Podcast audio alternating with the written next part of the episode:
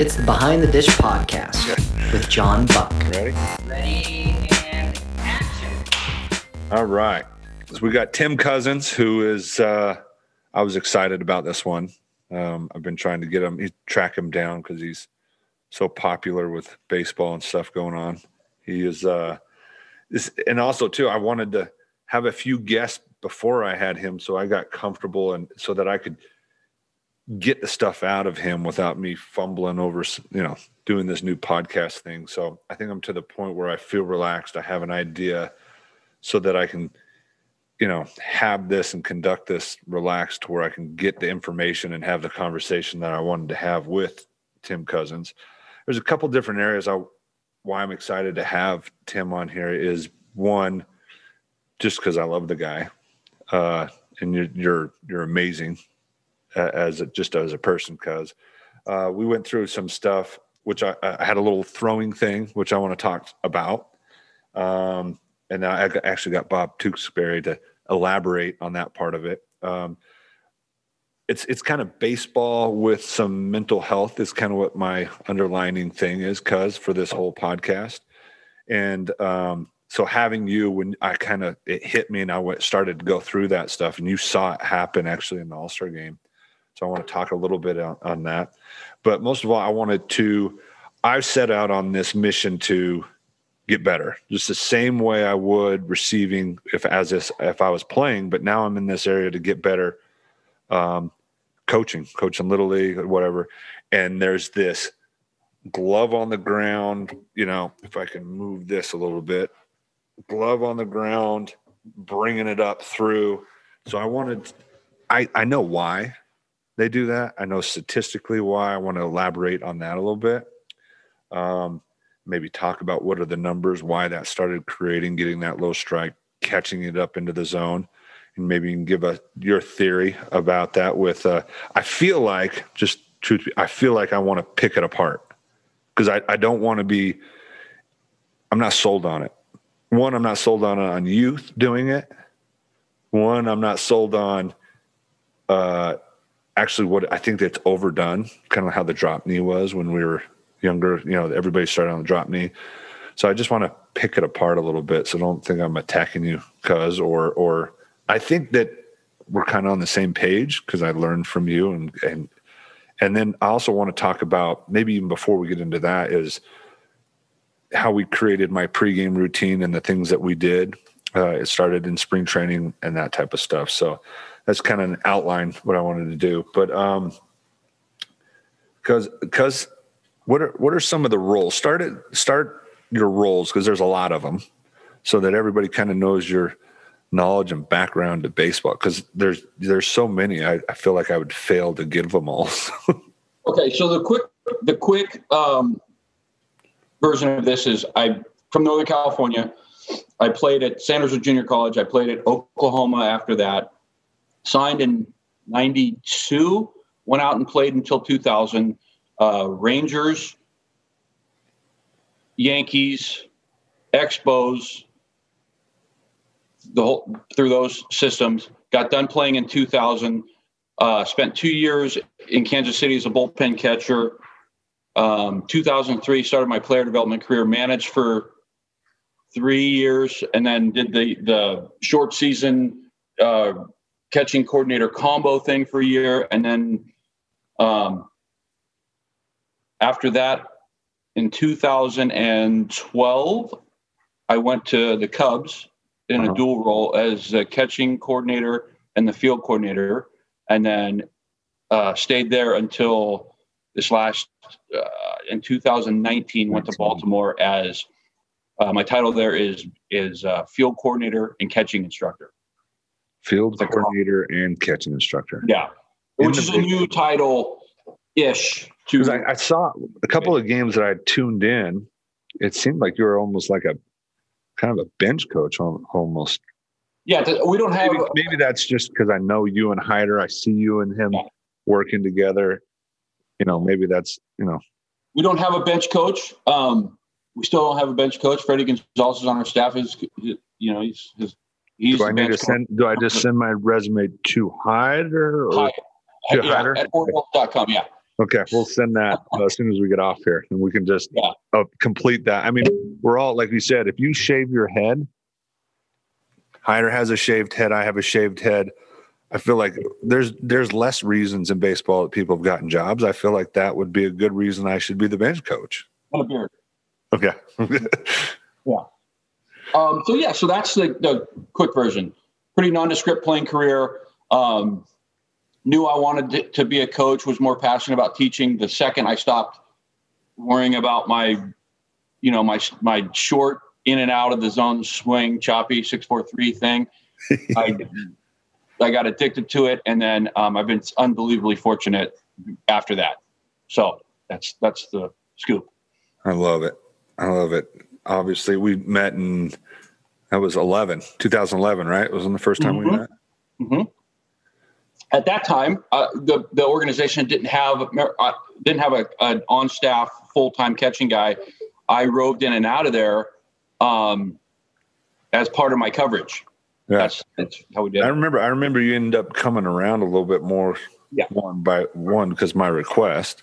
Yep. Uh, just because I had that little little throwing thing back to the pitcher uh, going on, and dude, you were amazing help. One, uh, somebody that I could talk to to be feel like I wasn't going crazy, right? And and and then another how to, a way to work through it, and then also at the same time gave me confidence in that too. Because I think I think more people, more people have that going on than people realize. And, and me and you, like we'd be sitting in dugouts, like, got it. He's got it. He's got it. He feels it. And um, and obviously, I've done a lot of research into it too with uh, slow the game down, right? And uh, uh, I feel like there's a there's a head injury part of that too, which we've discussed with catchers getting foul balls and that. Like, how many times do you probably see those little lights that you know what I'm talking about when it hits? And how many times do you think you've seen that in your career? A lot. Countless, A lot. right? Yeah, Countless. quite a bit. Yeah, because I, I, I think mean, back about it now. Yes. yeah, I mean, it's unbelievable how how often it is, and and hearing that described, that's in your prefrontal cortex. That's what you're douche. You're getting that douche. And I remember ha- sliding into second. This is in Toronto in 2010. Slid into second and got a knee to the head, and then boom, and and bouncing my head off the turf. The, you know, at second base. I guess it was probably dirt, but um, and I remember having a concussion. Like definitely felt sick or whatever. Came out of the game, and it was right before All Star break, and I did a, you know, end up having playing, played the didn't play the next day, and then played again, and then had some foul balls, right?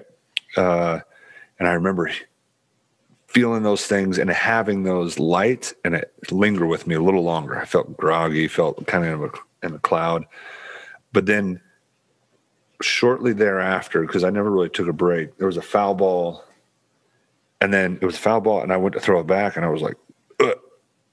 and it, it was just weird. I had never thrown one away. It wasn't anything, but it was a weird, like, ugh, type of thing. And I end up kind of, I guess I wouldn't say hitch or whatever. I just had, it wasn't the freeze you thought, unless I whipped it back to the pitcher and I had a purpose to like, I was trying to get the pitcher's attention. I wham, I had a reason.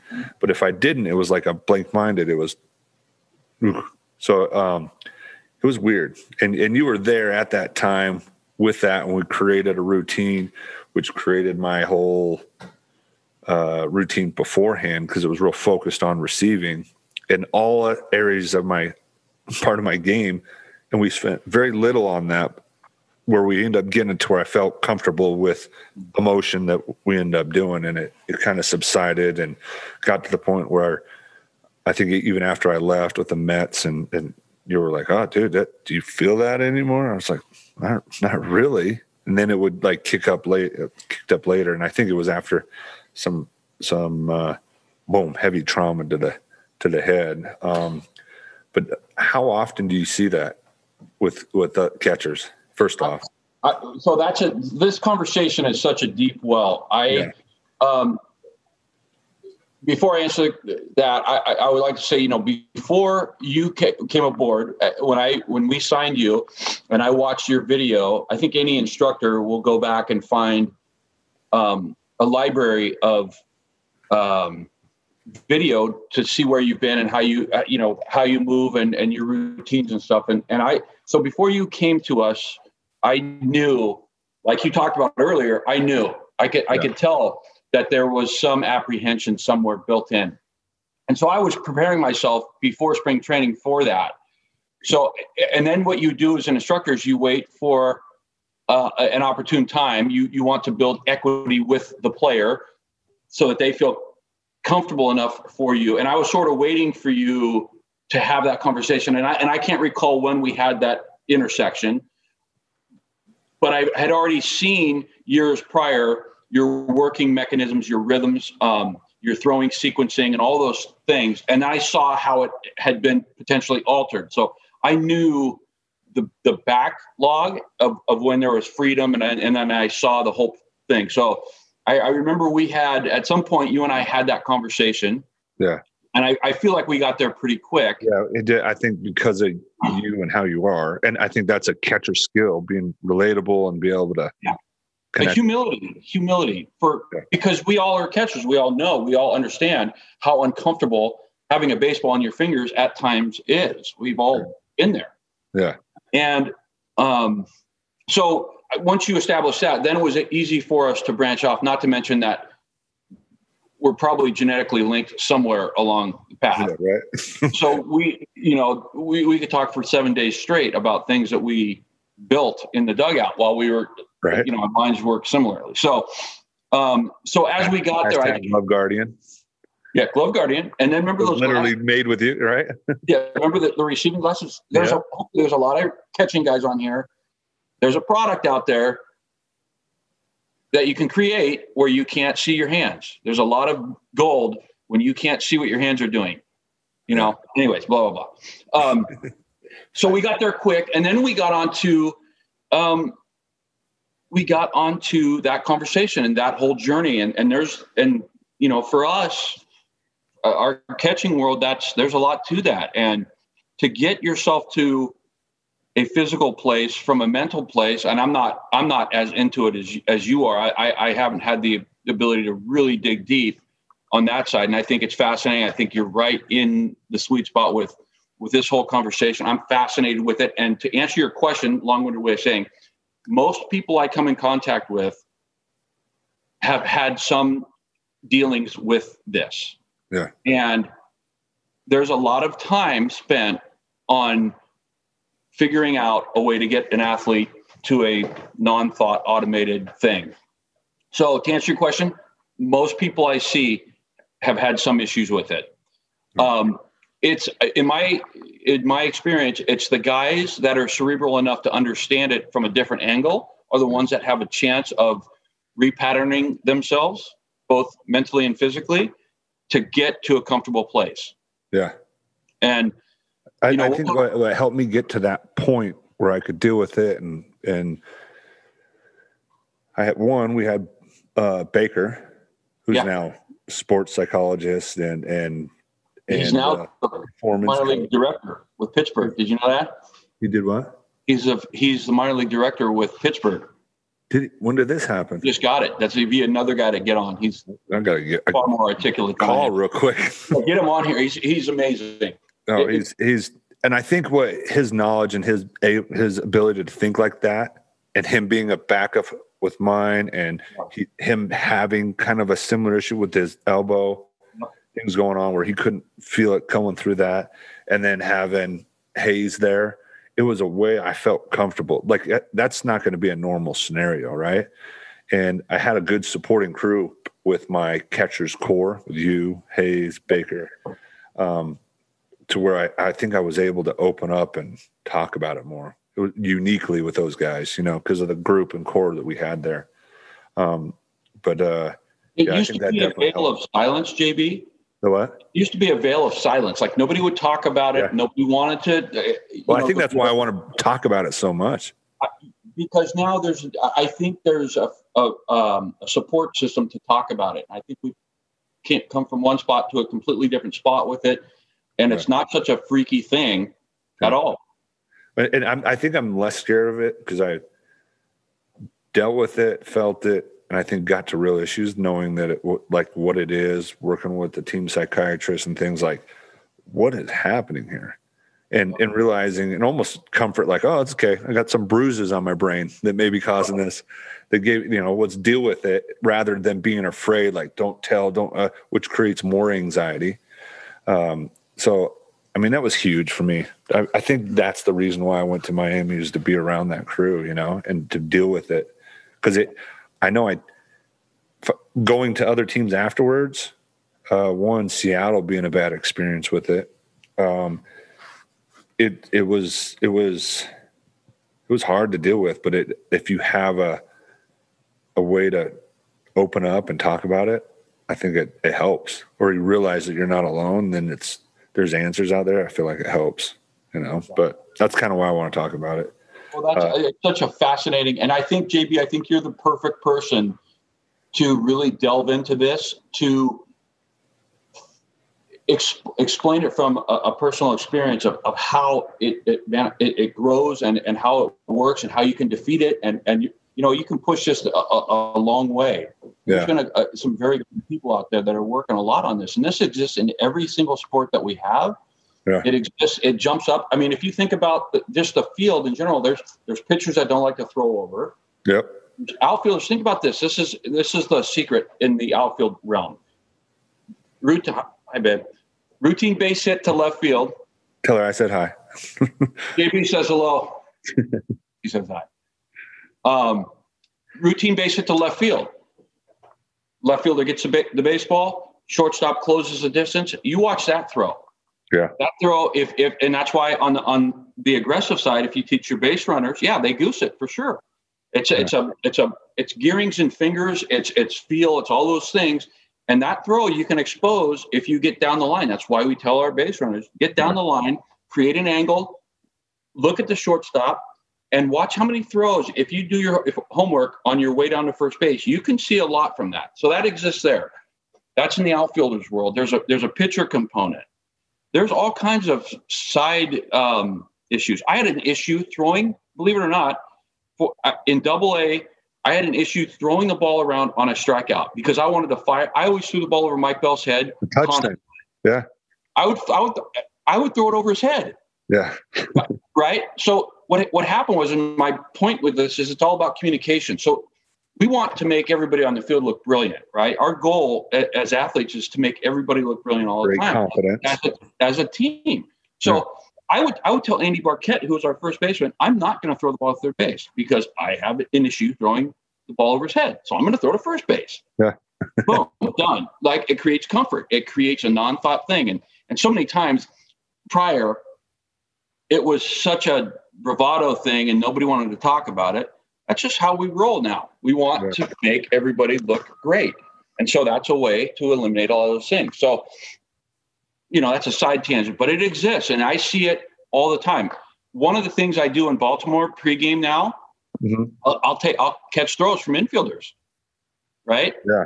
Yeah. And that's twofold. And there's a reason for it. And, and you can learn a lot about um, the infielders and how they're feeling. And and I've learned things from them and, and watching them on a daily basis and and catching those throws. It may seem like a you know a you know weird thing to do, but you can learn a lot. And I'm fascinated with it. And I want people that are on the field with their spikes in the dirt to feel comfortable. I want people to operate as human beings as efficiently as they can. Because it's beautiful to watch. When when somebody's comfortable, it's beautiful. Yeah, yeah. And when pe- and on the flip side, when people aren't comfortable, it's hard. It's hard, and and if you have humility and you and you like human beings, you want people to fire on all cylinders. Yeah, yeah. So, what what um what protocols do the Orioles have for uh, concussions and stuff? It's changed. It, it's gotten better because I think of better. these conversations are coming now, and people are realizing, you know, some trauma uh, accompanied with high anxiety stress I think kind of cr- creates this, and and baseball knows that now. What's what's the protocol for for concussions for catchers? I think I think if you go on concussion protocol, it's at least a week, and then you have to test your way back in. I'm not exactly sure of the protocol. They still got the computer test that they have for us. Yeah. Yeah. Yeah. Yep. And and, and, and, then, and for our listeners and our guests, it's it's it's like a computer program that you go in and recall has a bunch of different protocols you do the beginning if you have a certain amount of foul balls that, that are noticeable they'll make you do it after the game. So you kind of get this baseline uh, to be able to do that. And that's i liked it at the end of my career. Uh, i just i wish i would have been able to have it at the beginning all the way through my career because i think it would have told a lot you would have it would have triggered this right away and probably saved some of my stuff or had answers a little bit earlier but that's interesting. Yeah there's a there's a there's a lot of stuff that has evolved uh, in the in the past you know five years but in the going stretching back even further there's it, it, it's world worlds apart. And um, everything's tracked. You can you can you can see everything. You can see and just in the the conversation that we're having like you can literally tr- probably take information on on throwing the ball your utility throw back to the pitcher you could probably get data on that throw yeah, yeah just sure. fascinating yeah, you know, yeah. I can see you building a model about that, and and maybe you could track a guy gets a foul ball. You you kind of see how many foul balls the guy's taking, and then you could see the data on these utility throws. Yeah, no, that would be fascinating. Yeah, maybe turn my brain on to something there, Timmy. Boom. so let's let's turn the page a little bit. Um, what do, what do you got the Orioles catchers working on? receiving. Let's let's put our receiving brains on. Yes, receiving. This is one, of, this is one of the things. Like, how, how do you have them? What's your theory? Because I know your theory beforehand, and it's yep. real traditional. And the guy that I really like on uh, Instagram here, I'll just pull him up. Is this Carlos Costa? Mm-hmm. Right? Do you know him? His uh, I've I've seen so. He works with uh, he works with Maldonado a lot who yeah. I think his hands are dope. And he, it's it's he work from the bottom, bottom of the zone, work up. Kind of brought this glove out so we can demonstrate some of these things. But it's like working yes. that quarter turn, a yep. quarter turn, right? When you're receiving, not like how they're doing. What are what are the Orioles doing? So the whole thing about the receiving. Yeah, maybe maybe explain that. Maybe explain because I know the numbers and the data have a, a lot to do with it. So. Again, I, I I'm going to be a little bit long-winded. I'm sorry for the listeners. No, this is this is going what? back to. Um, let's go back a ways. Okay. As somebody who's been possessed with this position for his entire life, and fall, and I'm I'm for everybody out there. I'm 51 years old. Okay. I got obsessed with this position when I was watching my dad play when I was a kid. My dad was a uh, was a third baseman. He becomes a catcher after he re- he breaks his ankle, comes out, and he plays fast pitch, high level softball. They win the Nationals 1974. He was a catcher. I watched him through that, and I got fascinated with that position at that point. That was my inception. So, of course, I was obsessed with every catcher from that point on until right now. I was I cut my teeth as a fairly traditional catching guy. I, I felt like my instruction was solid in professional baseball. I loved my my catching instructors. There was always a certain little flare up of, of progressive thoughts and and and um, theory. There was a couple guys that I always thought were unicorns in the game I thought I thought Bob Boone was different than the majority of those guys. I thought uh, you had Charlie O'Brien who popped up. You had there were certain guys that were just different, but you had the majority were very similar, and we were all taught very similar things. When I got into professional baseball, is when I was physically at a different place where I could kind of alter what I was doing. I wasn't always the best guy. I I kind of battled along my deep dive into catching, I was lucky enough and fortunate enough to be around Brent Mayne when I was with the Royals. Uh, uh, um, I was after my playing career, after my nondescript playing career. It was it was a way for me to apply receiving theory in real time with catching major league guys. And from that experience, he, his father was a very um, progressive catching guy. And Maynor, who's a spectacular guy, who's another guy you got to have, did some camps with him. Yeah, California. Yeah, you got to have him on because he's a he's a top five human being all time. He's unbelievable. And so we had conversations, and at that time, I was able to apply some of these things. And I was taught. Now here we go in the receiving part. I was taught a, a little further back about there was a theory going around that you wanted to get your head behind reception and you wanted to use the length of the glove right? Did you ever, were you ever a part of that one? Yeah, a little. That I called it picture framing. Yep, that was that was, and we and it was it was the it was the theory of the day, and it and it affected your hand path to the ball, and you could only attack the baseball one way. And it was, and Lance it was, Parrish. Oh, yeah, and, and, it was awesome. I mean, I, this and and anything that I say, this is what the most love you can have for this position. This is yeah. not somebody taught me wrong. This is not this. That's not that this is us loving this position and wanting to move it along in a in a positive direction, which I think you know it, I think it is going there. So it was it was length of the glove. When I got to Kansas City and, and Maynor and I started talking, I started noticing he didn't talk about it, but I noticed that he attacked the baseball with the width of the glove. Okay. Come on, JB.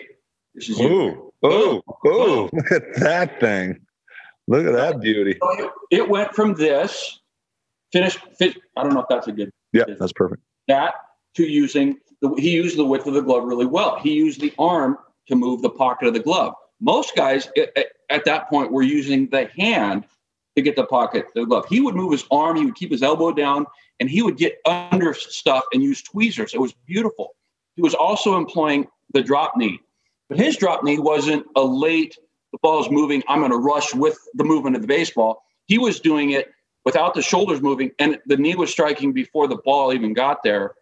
And he kept his shoulders square, and the aesthetic for the umpire was beautiful. And he was doing that as a technique. So those two things together, had he had the um, you know the the the framing uh, scoring system on him, he would have. I know he would have. Well, yeah. So I took that and I I bottled it up. I emulated him right? And and and I, for me, the game was, you know, it was still at that time I was playing the game, right? I was doing all this bullpen work, but for me, it was important. I didn't. I was trying to become a better receiver, and what I was doing in turn was trying to create the foundation for what would come after. So I started employing that stuff, and realized that, you know, at that point, I was far enough along in my journey that that I could accommodate those things with Jason Grimsley, who was nasty, and mm-hmm. Roberto Hernandez, who was nasty, and Jeremy Affeldt, who was nasty, oh. and right. You yeah, know, right? I've so caught them. Yeah, you caught all those guys, so you know how nasty those guys were, and I and I was able to take my limited ability from one place to the next. Yeah. Two years later, I got an opportunity to manage. Uh, Mark Del Piano hired me to be uh, uh, Gulf Coast League manager, went down there, and all along I was still like vibing on this on on the catching stuff. I have a hard time not staring at the dirt circle, so I am thinking solely about catching, trying to manage, thinking I was going to be Tony Russa, when all I really wanted to do was was do what I'm doing catches. now, catching. Yeah. So I built this program on receiving. So when we talk about the receiving, I, I totally love this conversation. So you asked me, what are we doing now? And here's my short version. I see everything. I am not on. So I, I am on Instagram. Am I on Instagram? Instagram and Twitter. Right. I, are, I am yeah. on those, and and I, I am not a dinosaur. I watch everything. I see everything that you see. I see. I'm watching everybody. We we were we were talking about it before we got on. I see all the guys, yeah. and I love I love what these guys are doing. I love that it's visual. I'm not doing it because I'm not being visual on these mediums because I my life is moving fast, right? Yeah. I am not 15 years ago I would have been there and I love what's happening. I've done an ABCA presentation. That's about the most that I've ever done. Yeah. And it's not because I'm an old goat who doesn't want to share. I, I believe in that. I have a saying that um, it's not stealing if you give it back. yeah. right? Our job as instructors, as mentors to human beings who are trying to do what we love to do and are fortunate enough to do, you you have to give it back. So, I, to a fault, I love giving away things that we, we've been doing, and I love watching things that everybody's doing. So, I love that part of it. So I'm I, and I'm watching everybody do it. So now it, it goes into what's on the street with receiving and and what's great is catching is an island for years. Nobody came to our island, right? Yeah. It was yeah. just us, all of us we loved this position. It was just our island and we loved it. And we were kind of left alone on field 17 and shit. It was go to the half field. Yeah. Way back yeah. there. Yeah. Right. So, so now here comes people to our island because now they can, they can track it and they can, um, statistics and they can, yeah, they, they can, they can uh, analyze it with, through, through the statistics. And, and that's, that's cool to a, to a certain degree, but what it's doing is it's, it's taking a lot of the foundational work out. My whole spiel is you talked about the amateur ranks and, and moving the ball and, and all of those things. Yeah. I think it's I think in a big and I and I didn't feel this way until I was until last year. Last year was like legitimately the, my first year in the big leagues as a full time instructor. Before that, my job was to produce talent, and I think it's reckless on some levels to not give a, an athlete a very hammered in foundation of receiving. I think it's important to to take every step along their progression to get them to do the things that you may need to do at a nightly basis in the big leagues. Yeah. And I know there's a lot of people that'll say, "Oh, what what about strikes don't matter in college?" Or stealing a strike. I am 100% for manipulating the aesthetic of the strike consistently and maturely. And so I see a lot of a lot of young kids, you know, doing this. And my only issue with that is I believe that in order in able to do that, if you if you default to a player putting him on a knee, he hasn't conditioned his hips to take the weight to put between his feet and and strengthen and and and um, lengthen everything he needs to do because there are movements that happen that are that are outside of that JB that you have to have. You have to be as athletic as a human being as you can. You have to be able to block. You have to be able to move your feet to throw. You've got to you've got to pattern your feet, and those things don't happen right away if we are defaulting them to putting them on a knee. Not to say that you don't need it. It's a technique. Yeah, it's yeah. like music you have to have, you you want to be and i've said this before a lot of years i can't think of anything that makes more sense than than this to me but you have to be able to play all styles of music to appeal to a listener. And you have to apply all styles of receiving and setup to appeal to a human being umpire. who hangs out at the back and creates the size of the plate. Our job is to be able to play the music that he relates to so he's dancing with you. Yeah. So i'm not saying it's not important. It is important to everybody. I, it is important but there's a world of lesson and repetition that, that I think can and should come between that point. Mm-hmm.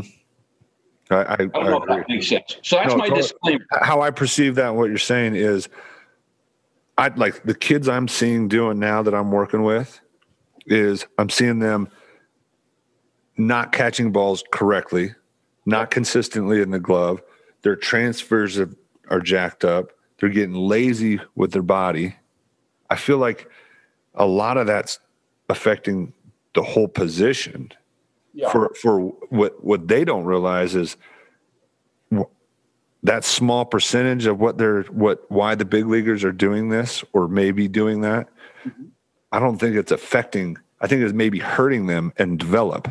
I think you got to go through a phase of de- develop of catching balls with less movement, less is more, rather than having more movement with some of these kids at a, at a developmental stage. 100%. Attest to that as college guys come in because I, I think even some college guys come in, their hands aren't ready. They're not, they're not at that spot to catch every day in the big leagues. They can, I agree. but so, I, they're not. Exactly, you're you're hitting on, a, on an important thing. So as a player, come when I was in development, the first thing that, that would happen is is when a player signed, you would you would do baseline video, so you have an idea of how this athlete moves, what he does on day one when his spikes hit the turf, what he is. So you have baseline video. Really reckless if you start making satellite coaching jump in, let's do this, let's do that, without having an understanding of who the athlete is.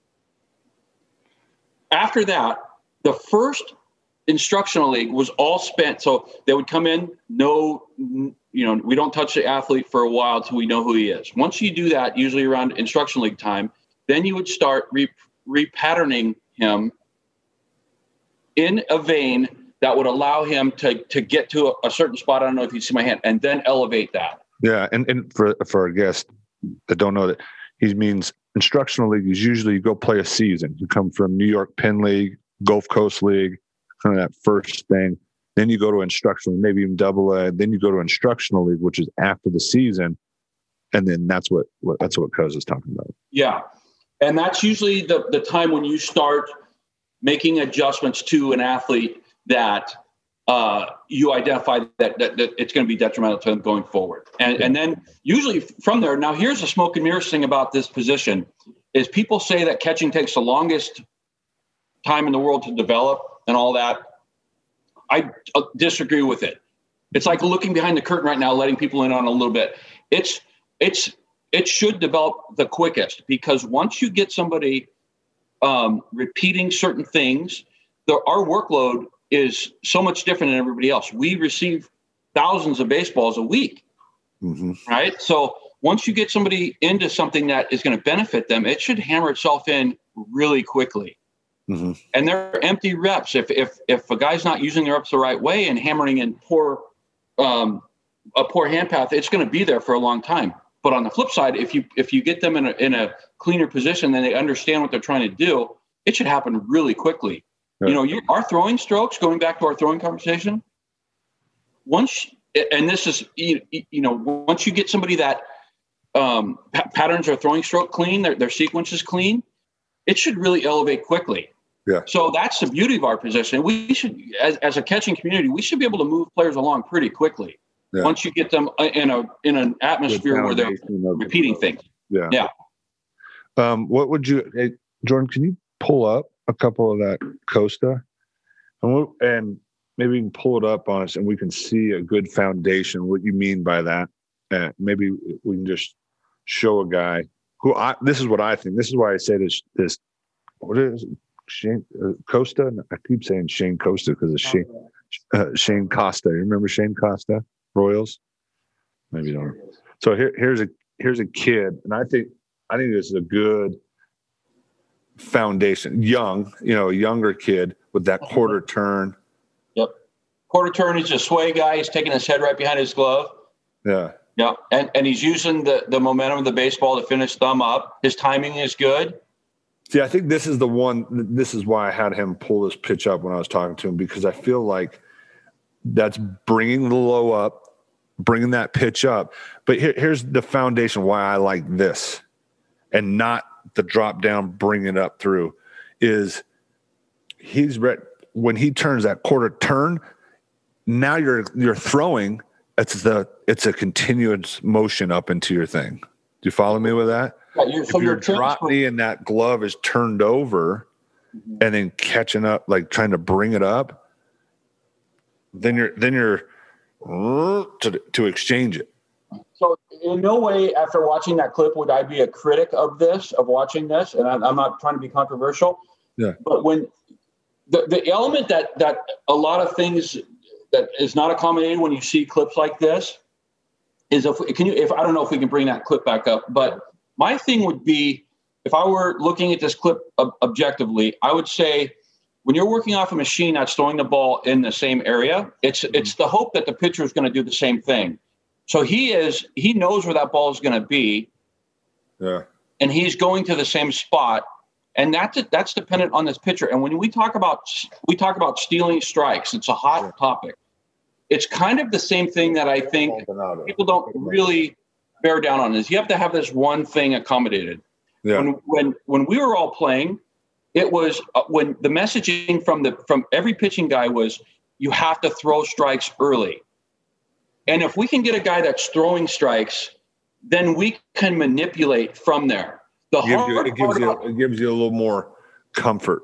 Correct. And, Um, and so what happens now is guys aren't really bearing down on the art of throwing strikes. And I get it. They're they're they're trying to maximize their stuff. They're trying to throw their best stuff. The Costa. That's right. And so now it's about stealing strikes, and everybody's on on how many stolen strikes there are. And and my issue is that early in the game, if you get a guy that can throw strikes, and then we can go off the edges, that we can we can really dance. Then we can really manipulate that. But until guys are consistently throwing strikes, it's very difficult to take a 98 mile an hour fastball with with with big sink and we're setting up a way and he throws it back middle Yeah. you roll you roll to the length it's a ball Yeah. you know so so it's dependent on a lot of different variables Yeah. And I, and I, feel, I feel like that's that's the uh where you where you're just where you just said there's it's depending on a lot of variables, consistency consistency of the pitcher, which number one, these young kids aren't consistent, right? So having that being subject to, to just one pitch to the statistics on low pitches and you have to have a consistent pitcher. You have to have a lot of variables that go right to be able to do that correctly. And which you kind of just rambled off, but it, it doesn't feed into anything else that's part of the position. Like I even see the way they catch. We talked about throwing routine back to the pitcher. You're adding so many extra elements and timing that have to be happening. You got to think as a catcher, 160 games, at 180 days, there's a lot of movements, not to mention all the training you do. If you do that, it's it's disruptive, I feel, to a to a natural throwing motion, which you want to be as natural as possible. yeah so those two that that tie-in i think is is a great conversation i think i feel like i pulled us off topic a little bit and got on a tangent and i think you asked me the original question was what we're doing with the orioles Orioles, yeah. and I stopped. I stopped a, a little bit about talking the, the length versus the width conversation, Yeah. and that ties into uh, uh, the throwing conversation, which is which I think would be awesome for a lot of people to hear. Um, but what we're doing now is, is JB, we're actually working on a little bit of what's current.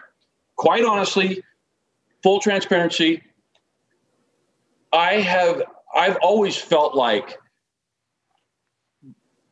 the receiving was the basis of all of all of the programs. I I really feel like the the value of a strike has always been the most important thing. And the one thing that we tell our guys is we try and receive strikes and catch balls and have the maturity to know the difference. But the balls that you're not sure on, you're going to put your hand on clean enough to where it's going to create a visual memory for an umpire Yeah. right and that was that was the that's the concept and that's what we try and get to but what's happening now in the big leagues is in that you know it is important to get strikes it absolutely is and it's showing up on a daily basis and here's my whole feeling on on why people are doing this this the, moving the glove like that used to be called brushing if you look at, at certain youtube clips you can go back and you can find examples of terry kennedy doing that. You can find examples of Jody Davis doing that. You can find an example of Gary Carter, who was a traditionally different receiver. If you watch enough video, you'll see brushing happening. And what happened was, and, and this is the thing, back in the day, when you moved the ball, not only was it offensive in a in a respect way to the other team where guys frame it. You know, remember when, when you play against guys and guys would be barking at guys, "Yeah, stop moving the ball, right? Yeah. Yeah. The umpires would browbeat you into submission for moving the baseball. Johnny, stop moving the ball. Give me a good look, right? Yeah. Yeah. So there was two sides that were kind of funneling this receiving concept away from that. yeah. hmm One was a voice in your ear, the other was a voice in the other dugout screaming at you, that's Bush, right? Yeah. Now, now you got an added front office saying, "I need to get your numbers up." Yeah. too. Now, well, see, now there's some there's so there's a lot because now these now you know guys are looking at the receiving boards. I look at the receiving boards every single day. Yeah, So I did too when they started it's, it's great in one way. It's great that we're we're taking to that level, but there, you know, it, it just goes back to back in the day, you start moving the ball like that, your your strike zone goes like this. And back in the day, those guys aren't judged, the umpires, those guys, I don't mean it like that, but those guys are judged by an electronic strike zone now. Yeah. So they go back. And so now, you know, when you go back there and you drop a knee and you're able to move the ball, there's not a ton of conversation happening because now the the the umpires are not it's not such an offensive thing. And the other team now it's not so offensive because it's common. They know why. and so guys are doing it. And what's happening is it's working. If you look at the pitch now it's not working like in a big a big picture and there's another element that's it has been added in in the last you know couple of years now. Now everybody's pitching at the top of the zone. You know people are pitching at the Yeah, top yeah, the are. bottom Yeah, the bottom of the zone. There is a, a certain sweet spot where that that manipulation that aesthetic is working. You you receive the baseball on the intersection of where it's crossing and where your thumb is meeting the ball on the way up and you finish up in the strike zone it's devastating to to the overall uh, view of, of what is the So, strike are- and this, and maybe this is my question: is the statistics when they're moving it up like that, or catching it like how I I did, Mhm. and you were taught that you Mhm. right? Quarter turn up. Are, are the statistics that much more? But can you play that? Is that is this different than No, play that. Play that.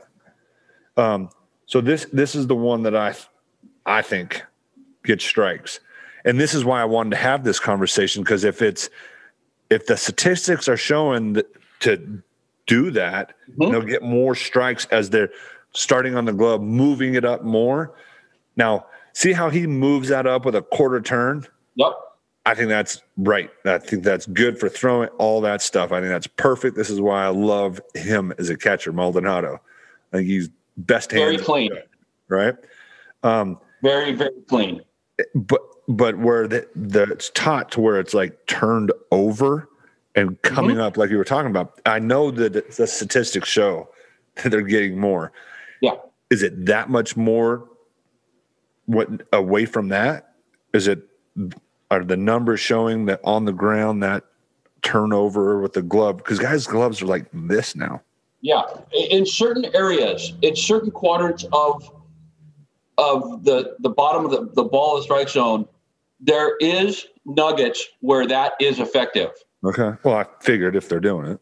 There, yeah, and, and so the theory now, I, I and I and I'm and I think this is a consistent thought is if guys are moving the ball constantly, Mhm. it doesn't give an umpire a reference point on what is real and what is not real. So guys are moving strikes, and I call it strike to striker.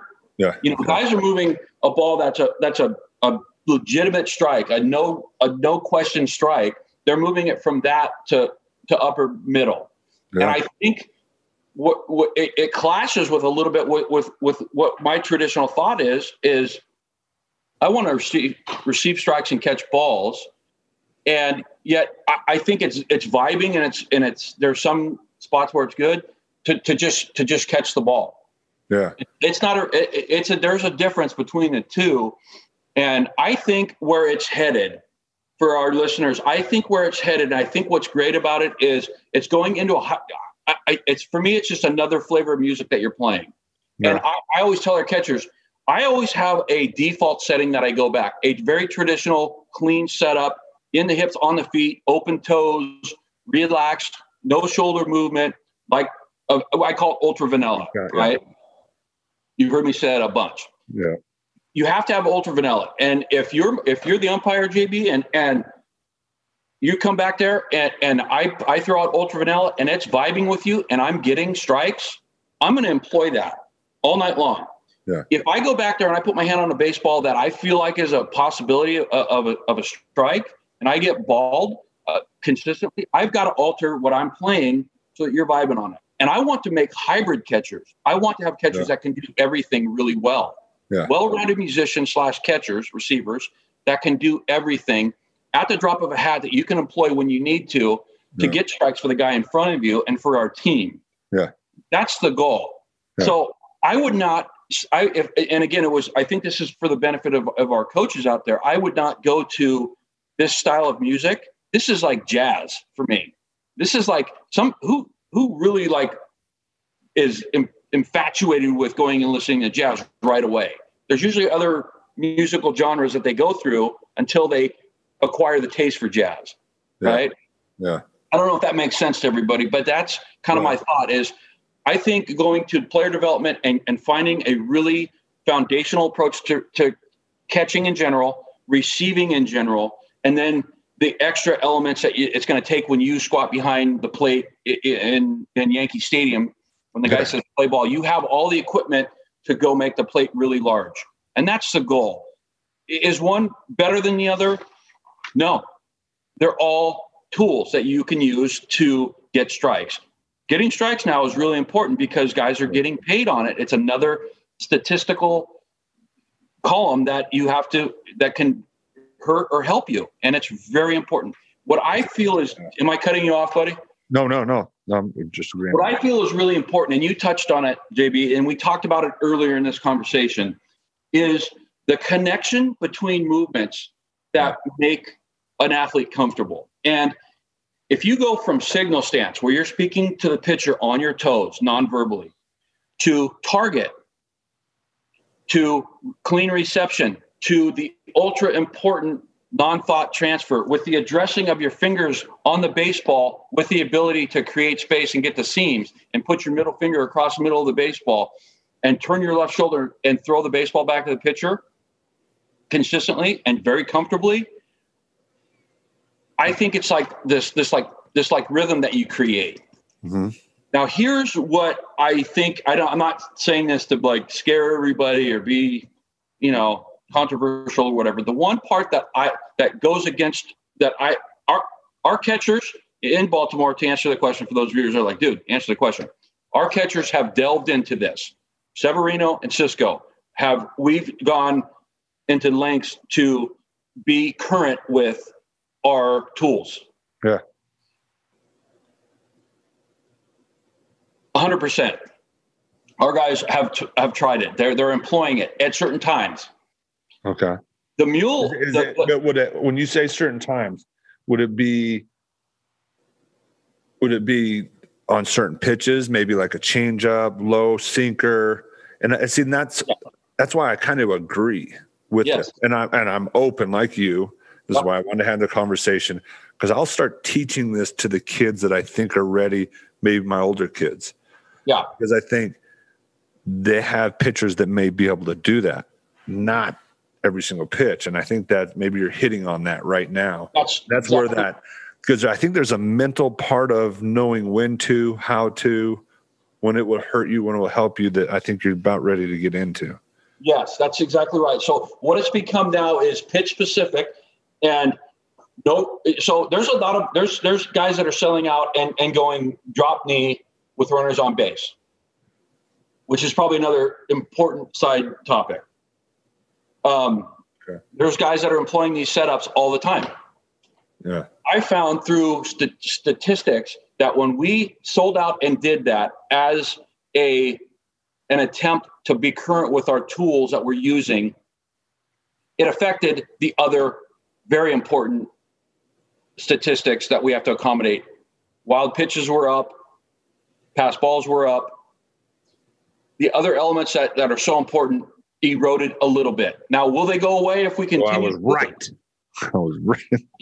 maybe maybe see maybe if we stayed with it that would level off Yeah, just yeah, yeah. because of the newness i don't know but i i don't want to give up other really important parts of our defensive position to accommodate a, a, another one if that makes sense Yeah. so we are now boiling it down to we will employ these setups with a certain pitcher with a certain uh, movement pattern of the baseball with knowledge and consistency of movement that we trust left-handed cutters maybe Yeah. a left-handed breaking ball that you can you know that you can use so yes so you hit it uh, you know just certain things we will use it for Okay. but only if if a guy is not if if we can't get it from our our, our ultra vanilla setup Yeah. and we need to get more drop of a hat we'll drop it in there and we'll use it Yeah. And that's where I think it's going. The hard part, where I think I have a little bit of um, concern as our as our position, is the sequencing of how things happen non-thought is so important. And what I am seeing with guys, college players that have come out that are that are that are current, so to speak, and are on one knee. With I, I always like our guys to work left of left of the center line of our body to right. I like I like we move our glove really well this way. But if every clip that we watch, every target is in the middle of the body, it doesn't accommodate for the sinker. That creates mm-hmm. chaos for us, yep. and it grows. You know, the it grows this way. So that's traditionally how I like guys to move. Now I know certain pitches you'll target in the middle. I know guys directionally quarter turn this way for, for a, a, a slider and, and, this way for a left-handed cutter. I'm I'm on that. I love that. But being on a knee, you, there's two conversations for me. It's the dynamic between when our left knee strikes the ground. Is it putting us towards the four hole, and is our left shoulder pointing towards the pitcher, where now we are inviting the length back, mm-hmm. right?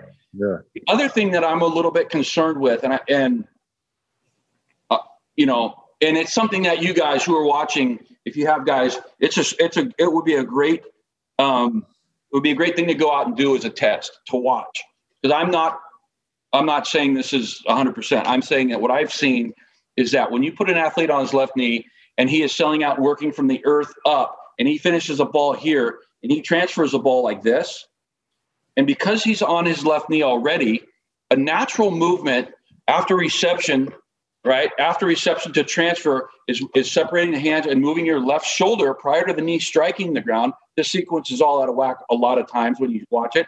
Guys catch the ball they go right to their knee and then they drop the ball and their two shoulders are facing the pitcher.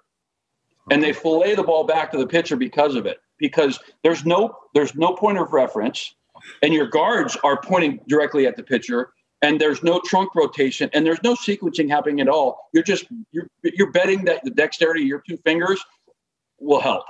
Yeah. Right? And so we flip the ball. Yeah. I'm seeing a lot of that utility throw with guys on the ground. Now with certain unicorns it's not going to matter. Guys can flip the ball sidearm and, and rip back through the middle of the baseball and create the spin and, and create the comfort mentally and physically to where it's not a thought but I'm seeing a lot of guys decelerating their fingers, JB, because they can't get the left shoulder involved in this utility throw. Mm-hmm. You guys are all way smarter than I am. Somebody do the legwork on that. Yeah. And and give it back, like we talked about. This isn't stealing. It's, it's not stealing if you give it back. Somebody do it and get it back into our community because it's important. Yeah. You know, now in the big leagues, you're dealing with a lot of unicorns. So that's not, I mean, I, I see yeah, guys yeah. that employ this this setup and have no issues. But I do see the opposite as well. You know, and it's it's a bordering thing. And for your original question, is it is it worth this to get to that? I'm not sure, but I know that it's what I'm seeing. Yeah. yeah. So and that, that's kind of, I think that's why I was excited to talk to you because I think prior we had a conversation when I called you to ask to come on this and brought up this topic. We went off for 20, 30 minutes on, you know, I wish we could bring back some of those nuggets we had just because yeah. it was about that. It was about the sequence of rhythm of the game, rhythm of of how to get the ball back, tempo of throwing the ball back to the pitcher, that compound effect of that.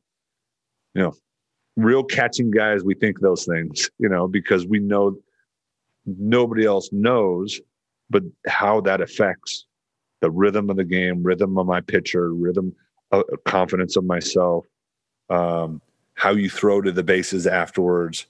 Uh, um, you know, when when a guy runs, it's it's uh, I think it's a cool question and a, a, a conversation that obviously has a lot to it. you know, it's a it's a week long conversation. I feel I feel like I've all you've done is interest me more because now I now I really got to dive into it a little bit because uh, I want to coach it. Like if it's really going to help and it's going to help my guys, I've I've had I've I've put them in some positions for that down and away. That's why I had I kind of picked that prior to this because I feel that's a pitch where I would do that. you know, that's a pitch where it's very natural. Like you said, maybe pitch selection of what I would do. And I think that's why right away the sinkers, the changeups, I think would be helpful and beneficial because if I'm already low, wanting the ball down, expecting to be down, thinking more down, uh, down pitches, movement down, I would want that. You know, when Yeah. the ball's kind of sinking down, I'd want to do that. And how to coach it, do I it would. really well. JB, you would do it really well. Like what would be really cool is if we could put gear on you. I don't know if it's even possible. Yeah, we can do it. we, next podcast. What I need to do is come in camp because remember I'm going to be the bench coach, and we can do this. We'll figure it out, right? but uh, I would love to do it. We could film it somehow, film it, and and it would be a fascinating journey to watch you at at a place where you've finished your career but still are physical enough to do it.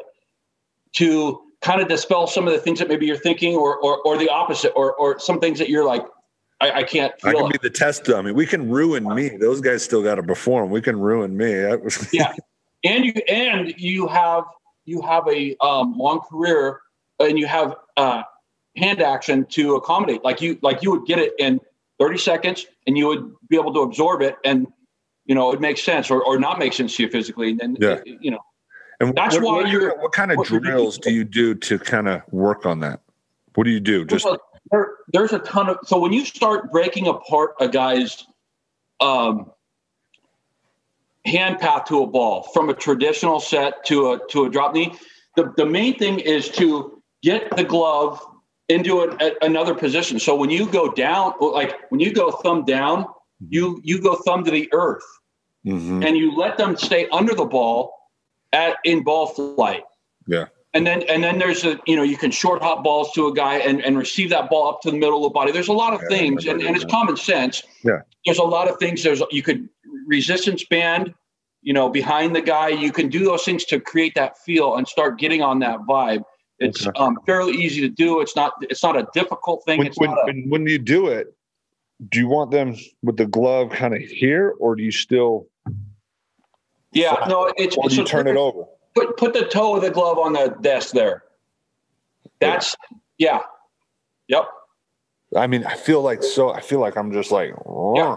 For all of us that have been through the chicken wing era, yeah, we spent a lot of time trying to get the elbow to go the other way to accommodate the sinkers and the left-handed cutters. this, yeah, We tried to eliminate that, so we retracted the elbow. That's Yeah. where this position went. yeah. It used to be out front, stick it.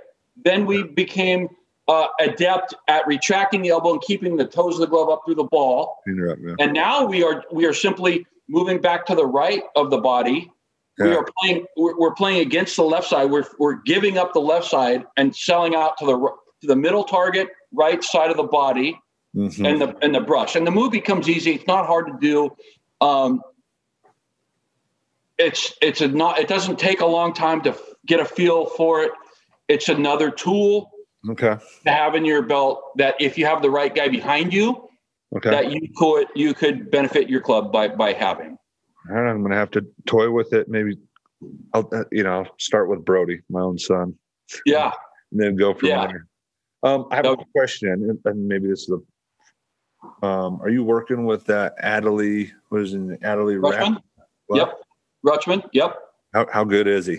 He's a he's a dude. a He's dude. real. It's gonna be Looks fun. like he looks like it. I like. I just. Yep. I like his body. I like the way he moves. Yeah. So he's the kind of guy that I've always had the I've had I I've had in my past a lot more of the conversion type guys. And I always was like, I love converting guys because there's a lot of um a road to be traveled when you have a guy like that and you tend to sink in. Um like, you know, I had JT as a shortstop. Yeah. Um, I had Austin Barnes, who was had caught but played a lot of infield. Um, I had uh, Victor Caratini with the Cubs. So you, and- were you part of JT uh, switching him? yeah, he was. Yeah, day day one. Yeah, we did. We went through the whole progression together. And and now Um, he's and now he's the the most sought after guy this offseason as a catcher. He's a spectac- He's a spectacular human being in general. Yeah. Uh, and it was, I, you know, I like that's hearing that. super valuable. Like just the he's the real deal. Clubhouse. the whole the whole package. The whole shebang. Yeah. So I've always had these conversion type guys. I had uh, Austin Barnes, Victor Caratini was a third baseman. He had caught like one year. We got him in a trade, and he's spectacular. And I had uh, Contreras, who was a third baseman. Yeah. So, and now, um, and now Adley Rutschman is is a catcher. He's been Uh-huh. a catcher. He's whoever's had his hands on him is should be commended. He's built right. He's all of those things, and it's a guy that I'm not like building t- to to make sure that he's ready to go. You know what I mean? Like Yeah. I'm.